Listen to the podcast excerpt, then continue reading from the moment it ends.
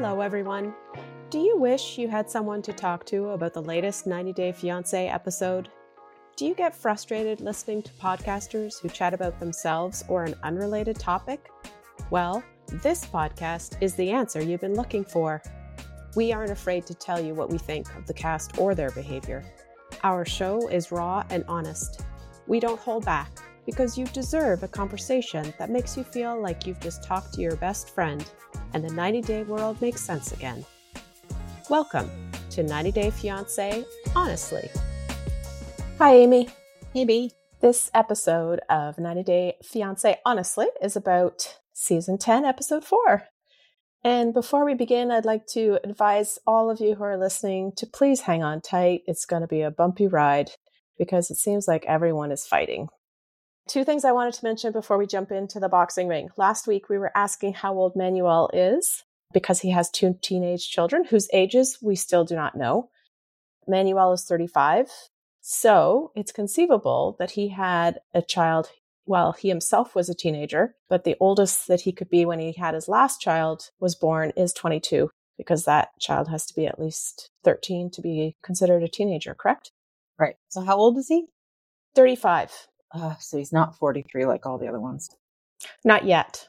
the second thing is that we've been talking about Jasmine's latest plastic surgery as being a Brazilian butt lift or a BBL, when in fact it is a butt implant. She said butt implant many times in the last episode. So I wanted to make that correction because those two procedures are very different, which I'm sure you already know, right, Amy? I sure do. I sure do. I think it's the difference between having a larger buttocks versus a diaper butt. So I don't exactly believe her because look at what her butt looks like now. But maybe it's still healing. I I don't know how these things work. I mean, I've I've personally seen BBLs in real life and they all look like diapers, but I've also seen butt implants that just look like larger butts from the last time I saw them. So I'm hoping for her that this is just a healing process and it's going to look better and it was worth the amount of money and the um, aggravation and the fighting. Okay, remember to listen until the very end of the episode for Amy's special 90 Day Fiance treat. It is so fitting because today is Halloween. Oh, happy Halloween! Happy Halloween! Okay, onwards. Onwards with Gino and Jasmine. Speaking of BBLs, the fallout from their argument is still happening at the beginning of this episode. So Gino is giving Jasmine the cold shoulder. She's talking to her dog and her sister. We figure out at last, which I've been wanting to know for a while, the breakdown of how the money went down. So $4,000 from Gino, which was the dress money, $2,000 from Dane, and $4,000 from Jasmine herself. So the 2000 from Dane is a loan, which means there are no ties with the money. As in Jasmine is now beholden to Dane because he gave her the money. There's none of that. There's no strings. It's a loan, which I'm sure she's more than capable of paying back. Well, so, with her new jobs that she has found. Yeah. She should be able to repay Dane back in a reasonable time. Although it would be good to know whether or not Gino has an income himself to see whether or not she's paying for everything at this point. If Gino's helping out, I feel like her paying Dane back from her own money makes more sense than using Gino's. Yeah. But we don't know where the income's coming from, but we do know that there is some. So hopefully Dane gets paid back. Although I, yeah, I'm, I'm pretty sure, sure he doesn't really care. Probably not, but I'm sure that Jasmine's going to pay him back in good time as soon as she can. And you know, there's no reason why I think she should have to tell Gino about the money. If she just gets Dane paid back, pay him back. It's not as if you need to bring up this issue with Gino, who you know it's only going to aggravate him and make him incredibly angry, bring up a new argument. Why not just pay Dane quietly on the side? That's your friend, that's your business, and it's done. I disagree. I still think that she should have told Gino to begin with, even though we know it would be, it would cause a riot just in the face of being honest. But we know with both of these, honesty is an issue as we see in this current argument. Yes. So the argument takes a bit of a serious turn because Jasmine is talking about wanting to bring her kids to the United States as well as her sister as soon as possible. But she says that she can't sponsor them because she has to be employed, a rule that makes total sense to me. And she probably has to be able to prove that she has a steady income, which means she has to have been employed for a while before she can sponsor someone. And Gino, having quit his job, can't be a sponsor either. So his choice, which as we all know, he made by himself without consulting Jasmine, is affecting all of her family. And we see just how huge this mistake is, how selfish it was of him to make it on his own because the long term effects are far reaching. It's not just a change to their lifestyle or having to be a little bit more frugal. It's the possibility of getting Jasmine's kids to the United States is contingent on him having a job.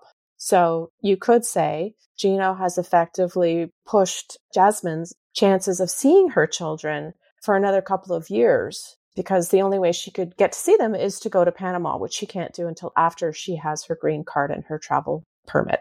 His lack of forethought and his impulsivity with quitting his job effectively impacts not just him and Jasmine, but her three kids, likely Jasmine's parents, the kids' fathers. His decision has a trickle down effect, which severely impacts other people's lives.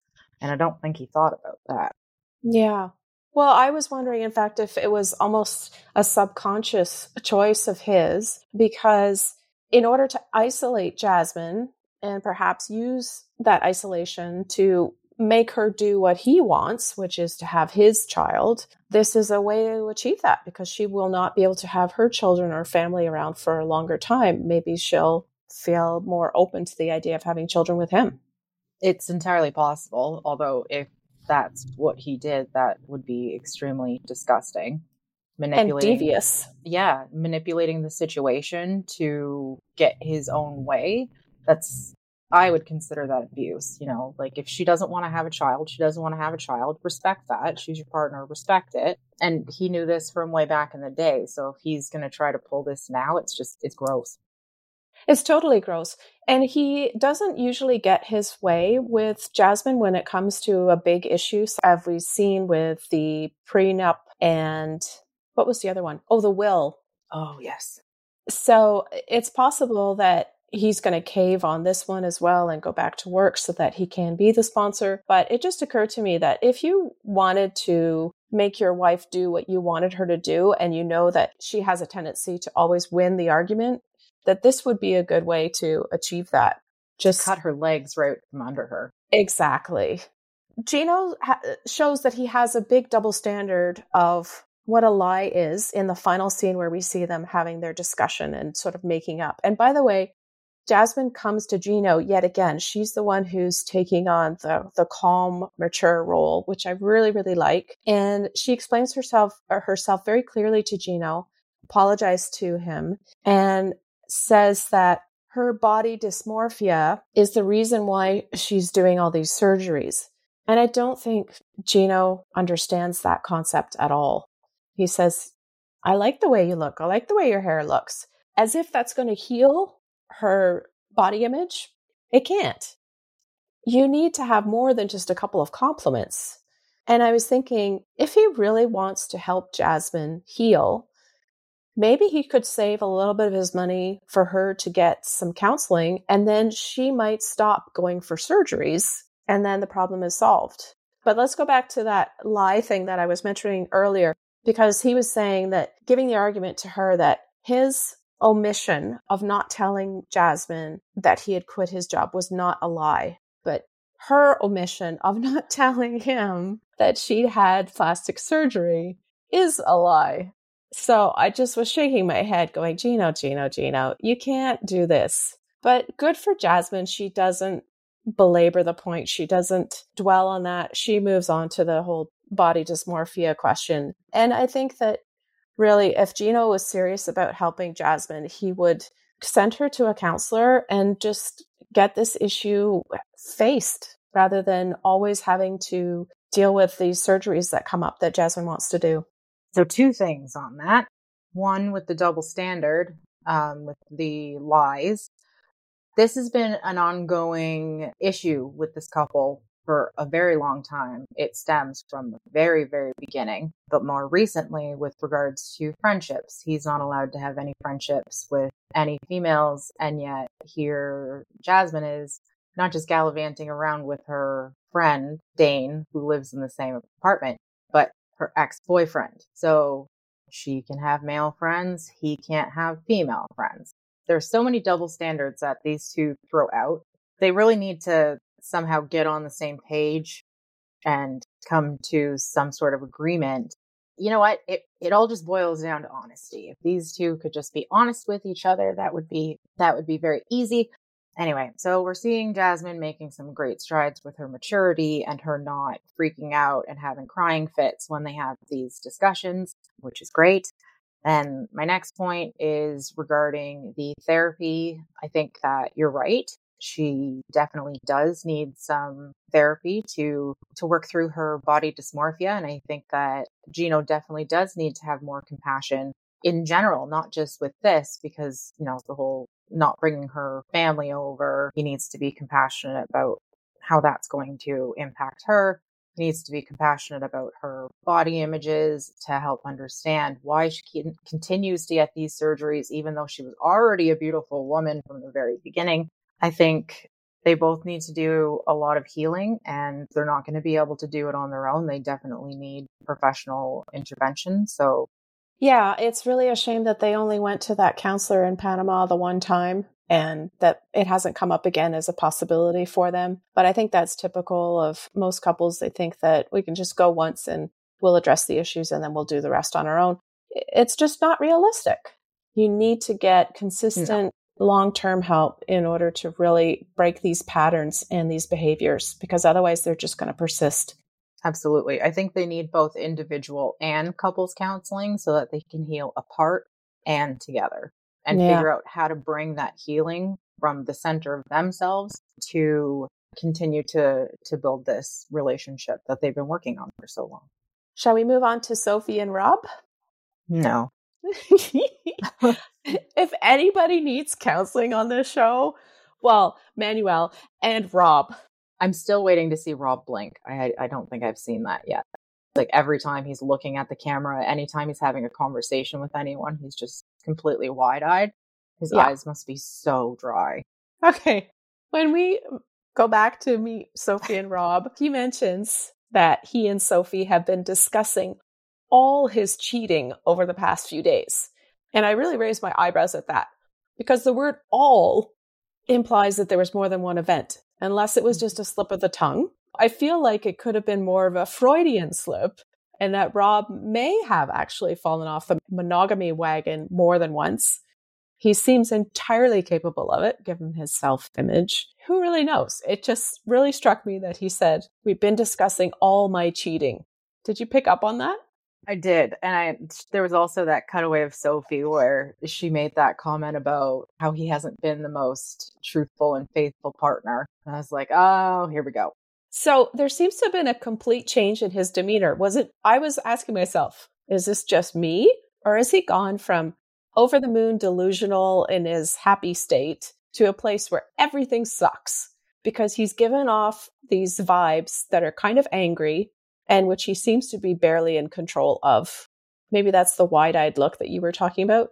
I'm not sure, but it it seemed like, I agree again that he goes from this having this huge grandiose personality and view of life to this severely constricted idea of what life should be like you, you know the grand proposal and the lack of dancing armoires and you know look where they are now it just yeah.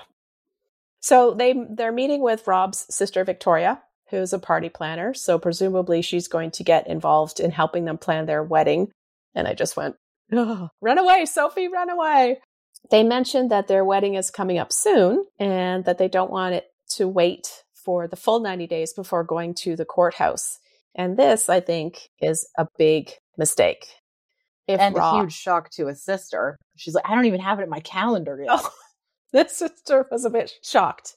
So if Rob is pushing for a fast wedding, I can understand why, because he wants to shackle Sophie to him as soon as he can so that she doesn't have enough time to properly assess how he lives his life, how he treats her. And a quick wedding would ensure that she's going to be too distracted by getting used to LA and the United States, living with him, his awful apartment. She's going to be distracted by all of those things and not pay attention to the red flags that we've seen in him, like his short temper, his possible cheating, the delusions of grandeur, and the and the sort of manic like behavior.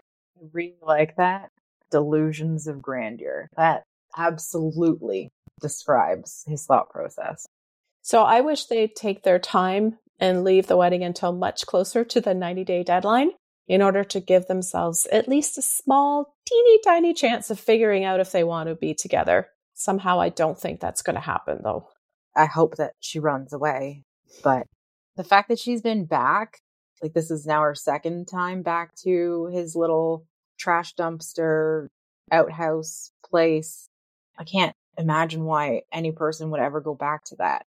And then agree to to stay there just that does not compute. I don't understand that at all. I don't know why she's there. I don't know why they're planning this wedding. I, am at a complete loss with with these two. But anyway, yeah. on onwards but, with the sister. Yeah, so it gets even better because the sister asks them a pointed question about children, and it seems like they haven't actually talked about it. How many times do we see this on 90 Day?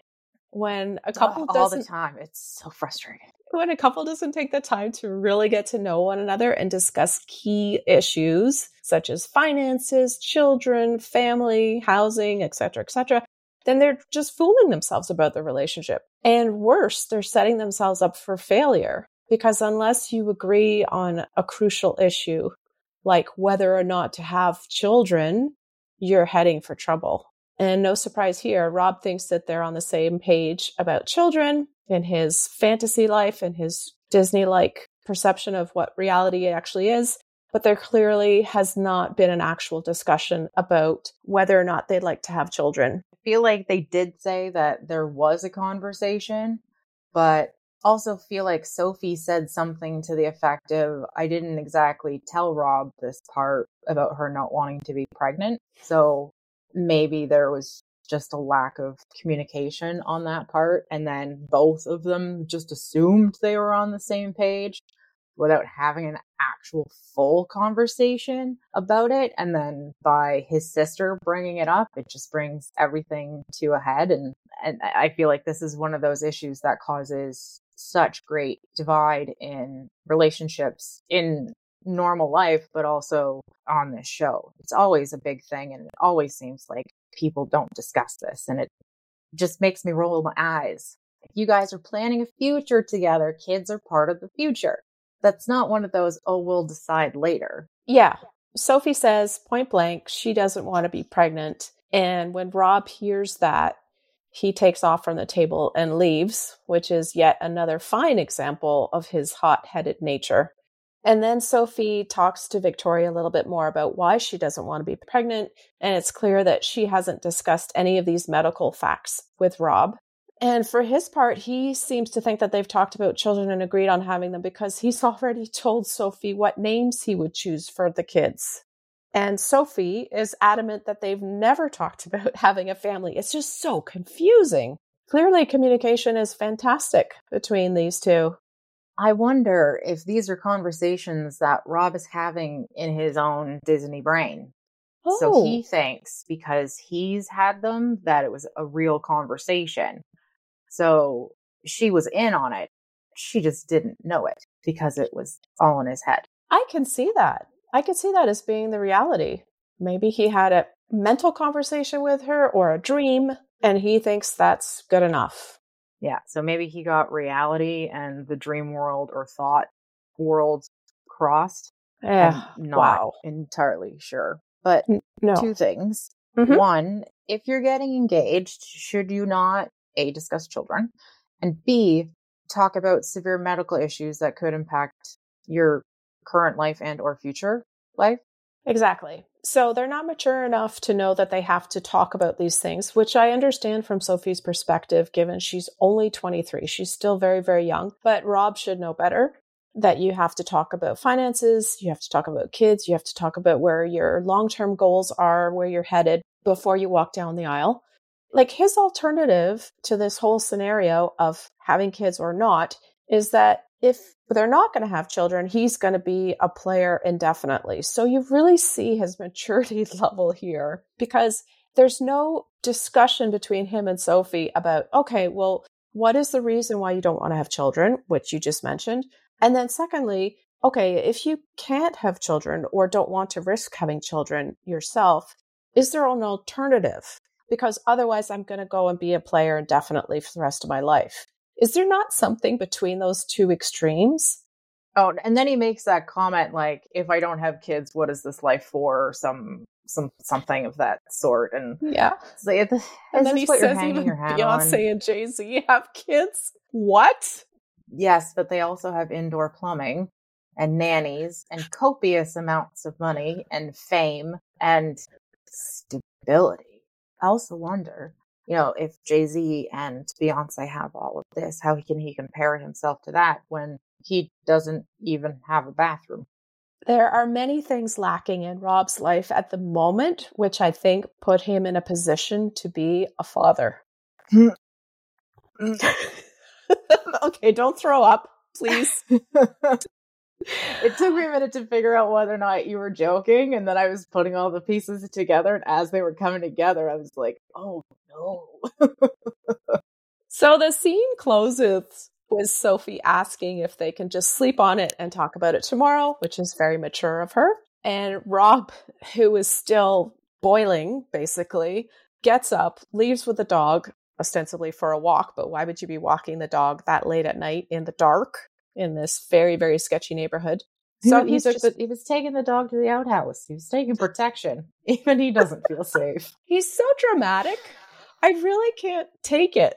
He's extremes, he's dramatic, he's grandiose, he's fantasy world. This guy could really benefit from having his feet actually attached to the ground for a moment or two. Or his head attached to his body. or that.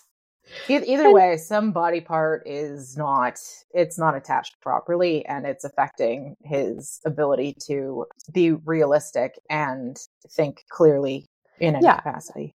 Yes. I mean, he says, I don't know how she can sleep. She can sleep. This is not the end of the world. It is a discussion that you should have had a long time ago, but now you're going to be having it tomorrow. And if you overcome the differences of opinion that you have when you discuss it tomorrow, you will continue on in your relationship and everything will be fine. You just have to deal with it as a mature adult. And I feel that he's very, very far from that. Yes, I would have to agree. But on just one last point, when he says, I don't know how she can sleep, I feel like that's the reaction of all of her friends and family and all of the viewers how can you sleep in that apartment? Yep.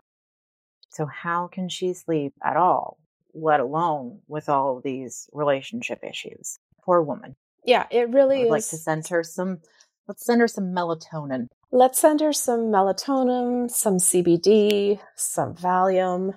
Maybe some valerian root tea. She's gonna need all of it and more. Poor Sophie. All right, if we're all done with those two, let's move on to Igor and Nikki, who are still on their drive on the way home from the airport. How long does it take to get from the airport to Igor's apartment? The longest drive ever. So while they're still in the car, Nikki has a trick question for Igor about how good she looks. I just rolled my eyes here. But his comeback was really good. He said, You look like you're from a movie maybe from a cartoon. With her exaggerated features, he's not wrong. Yeah, I was thinking immediately, oh, Jessica Rabbit. Yeah. Anyway, we find out that the money that Nikki is sending to Igor has been used for renovations to his apartment, which is nice. Yes, I did note that this might be one of the first times in 90 Day Fiance history, or maybe the second time in 90 Day Fiance history, where money has been sent to the other partner and the money has been used for what it was intended. Yes. Now, they didn't bring up the subject of plastic surgeries that he's had on her dime, but maybe they will later, or maybe Igor's too embarrassed to talk about that sort of thing on camera. Or maybe it's going to come up later. Nikki almost immediately starts pressuring Igor for sex, and she talks about how the success of her relationship is tied up with intimacy. That's not an unusual concept, but if she's putting everything into that one bucket, it really doesn't seem healthy to me. and not. then she proves that when she says that if she makes an advance on Igor and he turns her down, she feels rejected. So it's not just her belief that intimacy is the glue that keeps their relationship together and likely heals any wounds that she gets in it, but it also appears that her confidence in herself is negatively affected by a lack of sex as well. So that's a lot. She's got a lot going on and I'm finding her more and more interesting as as the season goes on. She makes some really strange comments that I find her very curious. Like when uh when she's doing her makeup and she makes that comment like I've al- I've done my makeup for 17 years and I'm going to continue to do my makeup. 1st mm-hmm. of all, brings in the whole age question and how can anyone take her seriously with her eyelashes half falling off? Did you notice that? It was like as she was blinking, her eyelashes were like they weren't blinking at the same time. And she's trying to have this serious conversation about how she's going to continue doing her makeup. Are you a makeup artist? No, no, I miss I that. And yet she's got these windshield wipers that are just not, they're not in sync. And it was, it was very, very distracting. But anyway, then she goes on to say something to the effect of how she just, she wants a man really brings into question the ages, ages, because when they first got together, he, he may have been 18, he may have been 19, she may have been 30, she may have been 40. Who even knows at this point? But either way, she was grooming this poor child. Like, if they've been together for that long and she's 47, that's huge. Yes. Um, so she's just groomed him the entire way. And now I think he's realized that he doesn't want to be in this relationship because he, he's a victim. And she just keeps pushing this relationship onto him and does not pick up anything that he's putting down. He doesn't want to have sex with you. He doesn't want to touch you. He doesn't want to be intimate with you in any way perhaps there's a problem that you were completely overlooking. And it just, this whole episode with her, she just seemed like, I hate to say it, but she seemed like one of those incredibly horny men that just could not take no for an answer. It was really, really gross to watch. Yeah, that's a good point. If, if the gender roles were reversed, if Nikki was the man and Igor was the woman and Nikki was demanding sex the way that she's doing it now as a female, we would be completely disgusted. It's like when there was that season with Kimberly and Usman, and Kimberly, she was yes. she was pressuring him into having sex, and and everybody was just completely outraged and saying this is not acceptable. You can't tell a man that he has to have sex with you, just as a man cannot tell a woman that he she has to have sex with him. It's just not on. Mm-hmm. And Nikki is doing the same thing to Igor. I want to get into this uh, a little bit later when we talk about when they go to the park. But if I could just stick with the beauty routine thing for a second, because I was really, really fascinated by this moment when they were, she was sitting on the floor doing her makeup and saying that it takes her two to three hours to get ready every day. And then I was thinking, first of all, okay, honey, take those talons off of your fingers and that will help to speed things up because those fingernails do not help you at all. And then secondly, two hours every day. Okay, so two hours, seven days a week, four weeks a month, 12 months a year is 672 hours of doing your makeup in one year. And if it's three hours a day, that's 1,008 hours a year just putting freaking makeup on your face. Ah. But when you really? think about it, like in her defense, very, very, very loose defense. Okay. She enjoys it. It's something that she likes to do. But it also could be part of that body dysmorphia thing where she's just layering on the makeup to make herself feel good. And that is what she needs to do in order to leave the house. I'm not sure one or yeah. the other. Either way, still too, too much time to spend every single day just okay. to prepare to leave the house. I, I totally agree with you that if she enjoys doing it, then more power to her spend four hours a day doing your makeup if it's something you enjoy that much. But shouldn't you also have the flexibility to not have to spend two to three hours every day? Like when Igor says, you know, can't you just go and be more natural and we can just go to the park? You're just going to the park. It's not like you're going out to dinner or to an event. You don't need to look super, super stylish. You're going out to be in nature. Yeah, she snaps and she says something to the effect of, It takes me two hours to look natural. Oh, okay. Which really made me laugh because we've seen her when she wakes up. Yeah.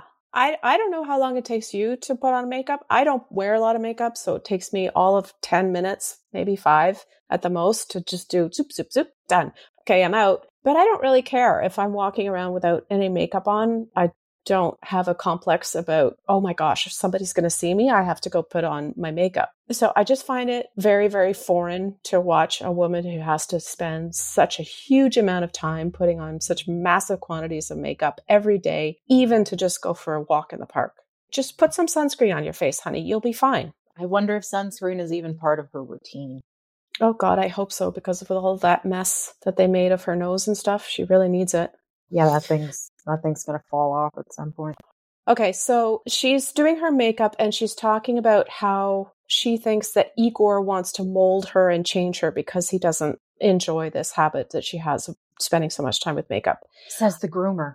Says the groomer, exactly. Says the person who renamed him Justin. Talk about changing another person. She will not even allow him to keep his real name, mm-hmm. even though he's introduced himself to us as Igor. I just found that disgusting. All right, so then they go for a walk in the park. Nikki asks for cotton candy and ice cream. And I was like, How old are you? What are you doing? And why do you eat this kind of food if your intent is to make yourself as beautiful as possible? Should, should she not have some kind of respect for a healthy diet if she really wants to look good? I mean, as a treat once in a while, it's fine, especially when it's cotton candy. And by yes. especially when it's cotton candy, I mean I may or may not have a cotton candy maker myself. So I understand the need to have some. Oh, this reminds me of the uh the Chloe and Christian scene where they go for the donuts. Donuts. I couldn't I couldn't even focus on the scene because the donuts just looked so delicious. Yeah. But this one I I couldn't watch because cotton candy just like my brain is just like, well now I have to go get some. So it was just kind of staring at the screen and longing and with also with disgust, but longing for the cotton candy that had not been like. I don't think I've had cotton candy since I was about 11. I can fix but- that for you. okay, please do. so she gets ice cream on her face, and it wasn't clear to me if she put it on her face or she actually genuinely got it on her face by accident. And then she asks, well, not really asks, she demands several times that Igor lick it off her face. And his response is just so perfect. It's classic. I don't want to eat your makeup. yes, Igor, go. And you know, if he took a lick, there would be foundation all yeah. up his tongue. And I, I completely understand that. Nobody yeah. wants to have that in their mouth. So, what is it? Does she want to look good and have her makeup on her face rather than on his tongue? Or is she just wanting the overtly sexual playfulness of it in order to titillate her? I think she wants both. That's a good question because, like, if she wants to have all this sex with him, what happens with her makeup? oh, poor Igor. He's brought a bunch of puzzles to the park, and Nikki immediately goes on her guard, and she thinks this is an attempt to prove how dumb she is. She even says something like, No wonder he was still single at 36 if this is what he does with women, bring them to the park to do puzzles, ouch. Why is she slagging off her own boyfriend? It's as if anytime she feels that she might be being attacked, as she is with the puzzles, because she thinks it's some sort of test that she's bound to fail, she lashes out. Only in this case, it's not a test. It's not a criticism. It's just a game. So they can pass the time and chat and have a nice, relaxing afternoon. I wonder if this irritated her so much because it reminded her of how young he is and she doesn't want that reminder. She wants him to be the man that she has tried to mold him into being and this whole puzzle concept isn't it. So she expected and wanted more again without communication. I, I think it's ridiculous. I, I actually think that doing puzzles in the park would be a lovely little date idea because you can yeah. just kind of plug away at the puzzle and you can still communicate and observe your surroundings and I think it would be lovely if you can chat, you can laugh, you can time each other, you could just have a lot of fun with it. I mm-hmm. don't see it as an affront or an attempt to show how stupid the other person is. It's just playful. Yeah. And Nikki just wants to throw all the puzzles away and go home and have sex. But Igor, lovely Igor, does not take the bait. And I understand he's gone through all the trouble of setting up this park date with the puzzles and the activities, and Nikki just wants to bang. She does not appreciate it when Igor tries to woo her. Like he's an old fashioned romantic European guy. And she's just, let's bang. Again, I found that she was taking the situation so personally and starting to lash out at Igor without really knowing what's going on, without stopping to ask a question and say, you know, oh, what is it ab- about this situation that makes you not want to leap into my arms? She starts saying that she doesn't understand how he can control himself when he has such a beautiful woman with him. Nice one. Which implies that he's also cheating on her with someone else. She just gives any reason at all to explain away why he doesn't want to, in this moment, sleep with her. But it's so obvious to me. Like, he's trying to build the romance and create a mood, and Nikki just wants to jump his bones. It's a complete gender role reversal here again, mm-hmm. um, where typically the man just kind of wants to jump in with no foreplay. And yet here comes sweet Igor with this super cute idea. And then she just poo poos all over it because it's not what she wants. And we all know the only thing that she wants is to get laid at this point. Yeah. So he explains it really well when he says that he thinks their relationship is built on soul. And Nikki's definition of the relationship is that it's built on sex. Mm-hmm. So he wants to build the intimate feelings before they act on those feelings. But Nikki just is beyond frustrated with, with this slow pace and decides to give Igor an ultimatum, which will have the opposite effect, usually, because that's the way ultimatums work, and says mm-hmm. he has 48 hours to change Nikki's mind or she's gone. I think ultimatums are just the downfall of any relationship. If, if you're going to say something like that to someone, you really have to put some umph behind it and mean it. But also, this is just such a stupid ultimatum. Why not work on the actual problems as opposed to the needs that only you have? Like she's just being so incredibly selfish and it's manipulative of her to try to do that to Igor because now he either has sex with her or she's going to leave. So does he want her to leave? Is he going to finally do it? Yeah, like what's he going to do? He's going to say, "Oh, okay then. Let's go back to the apartment. I so I am so hot for you right now because you just gave me this ultimatum. Let's go." Of course and not. It's going to make you feel the opposite way. It's going to make you want to retract even further and say, "Whoa, lady, I need space." But what if he does give in? That gives her the freedom to be able to throw this in his face and to pull it again. Yeah. Yeah, well, like you said, the ultimatum is the downfall of any relationship. And I think they should only be given if you're dealing with something really, really crucial, like, I don't know, somebody's um, a drug addict or an alcoholic and you say, look, if you can't stop this destructive behavior, which is not just destroying our relationship, but also you, then I'm leaving. That's a legitimate reason for issuing an ultimatum. Just saying, you're not in at the same sex pace as I am. So therefore, ultimatum. It's not fair. That's not how this works. No, that's not how things get resolved. That's not how you move a relationship forward. No, I found her to be petulant demanding and immature, especially in terms of emotional intelligence, because she doesn't seem to be picking up at all on the fact that Igor wants to romance. He wants the pace. He wants the mood. He wants to build up to it rather than just jump in.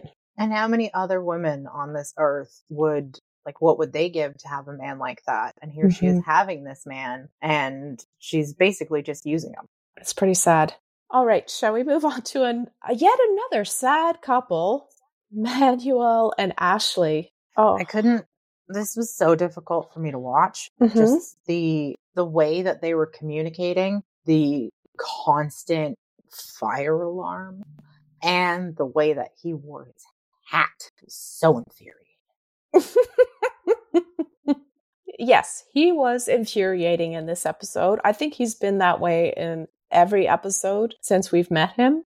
But you add on the hat and it mm. makes it worse. I know I'm not a hat person. I really don't like it when men wear hats unless it's a toque because it's minus 30 outside, especially those baseball hats with the thing and the flat.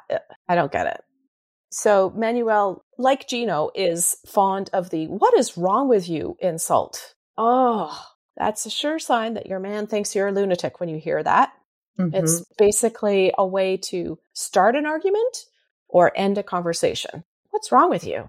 I so, can understand his point if his point was about her doing the smudging and her ceremony without the fire alarm. The fire alarm was very distracting. How can you mm-hmm. relax and center and ground and accomplish whatever she was trying to do in her ritual with that fire alarm? Why didn't she just take it off the ceiling before she started the ritual? She, I'm sure, knows that this creates a lot of smoke and that the alarm is going to be triggered by it. Or just simply open a window at the beginning of your ceremony. Which is what she did near the end. So, yeah, at the end. Thank, thank God for that. But that fire alarm was just driving me nuts. Yeah, it wasn't fun. It was a very odd scene. And then she comes in with the classic, Do you have something to say to me? All mm-hmm. imperious, obviously fishing for an apology, which is not because of the insult to her witchy stuff, but because of the phone issue because she feels that she went to a lot of trouble to get it for him. And he's just being insolent and petty about it, not even saying thank you. He wants the phone now, like a three year old having a tantrum, but he needs to wait for two days for it to arrive at her house. Why is he being so stubborn about this? All he has to do is wait. Two days, that's it. And in the meantime, he can access the internet. Isn't that amazing? He could use any one of Ashley's other devices to access the internet to get in touch with his family. What but a concept. No, but no, concept. but no, he cannot. No. He has to have internet on his phone. So she goes yeah. out of her way to make it happen. But I am curious as to why she just didn't go into a store. I wondered about that as well. And I thought, uh, like, I'm not familiar with how they do phones in the US. So maybe because it was through her plan, or her carrier she had to call they don't have stores i don't know but that's what where my mind went as well like why don't you just take him to a store pick up the phone done or a sim card but i don't know if his phone's locked and you can't do that yeah or, or yeah. whatever but that part didn't make any sense to me and this whole conversation i just think is so incredibly stupid they were i think they were both being idiots him being a petulant child and mm-hmm. her just I think it was just her attitude that bugged me so much about it. I mean, I understand that she was angry, but there's just something about her attitude that just really rubbed me the wrong way during that that conversation. Maybe it's because she was engaging with this man wearing this stupid hat in that stupid way, but well, I I have to say I can't stand the way that he tries to worm his way out of a situation. You can completely tell that he's used to getting his own way and he's used to using his charm or whatever charm he has. He hasn't had to apologize really in the past or be accountable for any mistakes that he's made. The way he mm-hmm. tilts his head and he shrugs one shoulder like, I'm always sweet and, and innocent and all of this is silliness anyway. It's not my responsibility. That attitude just makes me want to scream. This is a man child he's so passive aggressive and rude with like a hint of misogyny. He made some comment about women. I can't even remember what it was, but there's an element of misogyny in there. Like mm-hmm. he wants her to do all of the housework and he's the man, but she should also do all the work so he can just be a man. Be a man. I use quotations. Yeah, I feel like that's totally cultural. I feel like he's be- he's led a really privileged life in Ecuador, and not in terms of economics, but just in terms of being able to do what he wants when he wants and not have to answer to anybody in the household. Maybe not even his mom, like not having to do chores, make meals, take care of kids, that kind of thing. That could also be part of his job, though, because they mentioned that he travels around for long periods of time. So mm-hmm. it's entirely possible that his employer sets him up in like a hotel or an Airbnb or something that has cleaners come in. Mm-hmm. So he's never had to do it himself, possibly contribute to his lack of ability to. Do you buy his excuse that he's missing his family and that's the reason why he's being a jerk? Oh no, I think he's got several side chicks. I think when I think that when he travels around and he's at places for certain amounts of time, he gets a girlfriend in each one of those places and strings them along. So he's got a bunch of them that are going to be like, Where are you? I haven't talked to you in, in forever. So his phone's going to blow up with all of these messages from all of these women. And that's why he wants to use his phone because God forbid he hook up his number to her phone. Then that doc or that data is going to be on her phone. So it could be a way of him avoiding her finding that out. Yeah. As a former F boy, I can totally believe that. He's probably been used to having any number of women and getting from them exactly what he wants and subsequently discarding them without a second thought. Mm-hmm. So he is very definitely exhibiting signs of extreme selfishness and stubbornness, all of which is really disturbing to me. And poor Ashley has to deal with this. So she goes to her sister to go vent about the problems that she's having. And she chalks it all up to communication issues. I think that's whitewashing it. I really yeah. think there's a lot more going on than just communication. So, as you mentioned, the phone could be the, like he talks about it as being a privacy issue, but it could be that he's hiding something else, like another relationship or a plan for the future that he has that he hasn't mentioned to Ashley because it doesn't actually include her. And Ashley even says to us that She's concerned that if things don't work out with Manuel, he's not going to return to Ecuador. He's going to stay in the United States, which would mean that she's on the hook for him for the next 10 years, financially speaking, because that's how those lovely visas work. When you marry somebody, bring them to the United States, you're responsible for them for a certain number of years, and then they are on their own, so to speak. Yeah, he's probably just trying to hook her because I still believe that sorry, let me say that again. He is probably trying to hook her. I wasn't calling her a hooker, just to clarify. um, because he's still an F boy. So his his entire attitude and his approach to each one of these conversations and or arguments is all about getting what he wants, but no compromise because as you said, he's so used to getting what he wants so he's just continuing to play that game. Yeah. And Ashley's trying to maneuver around it. And I don't think that she realizes that he's still stuck in that F boy mindset.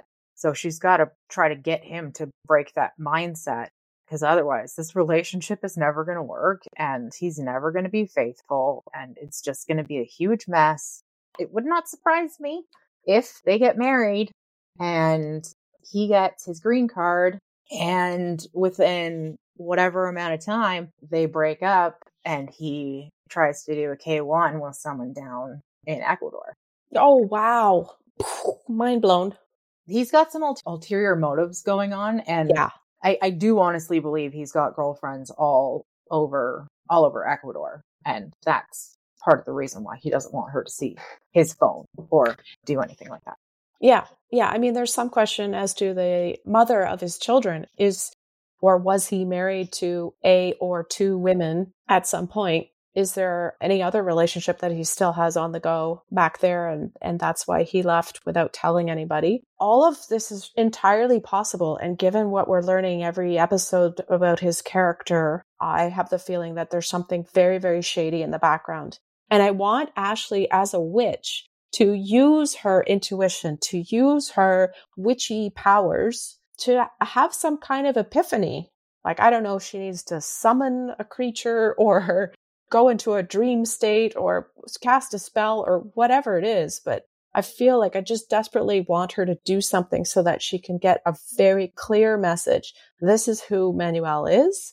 Trust your intuition and drop his ass as soon as you can.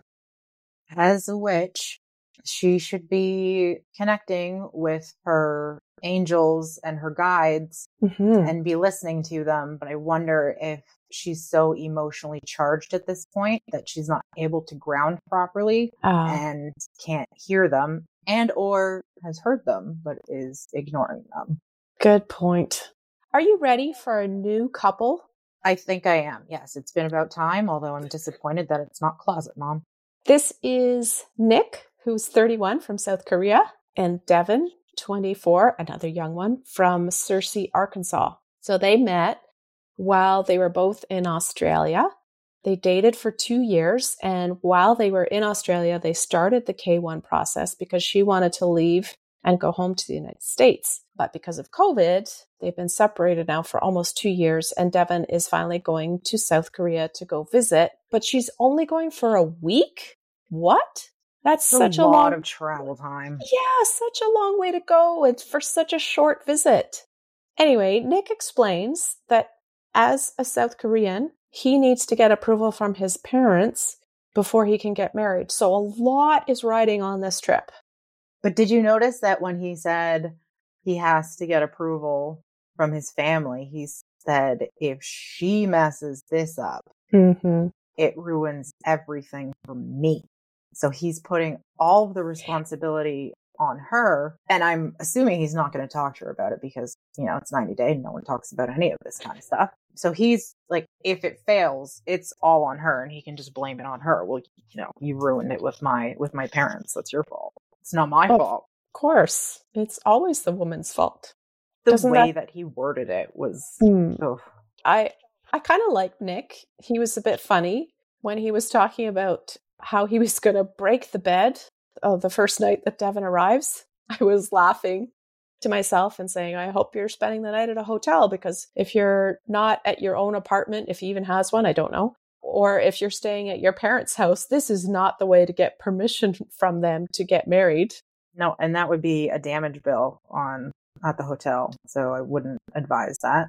Good But I, point. I also laughed when he was making fun of his Korean Australian accent and then was saying all those Australian slang terms. And Yeah. I, I got a real kick out of that because he said sometimes it just sounds stupid, but I think it sounds really cute. That mixture is something that I haven't heard before and it, it was neat.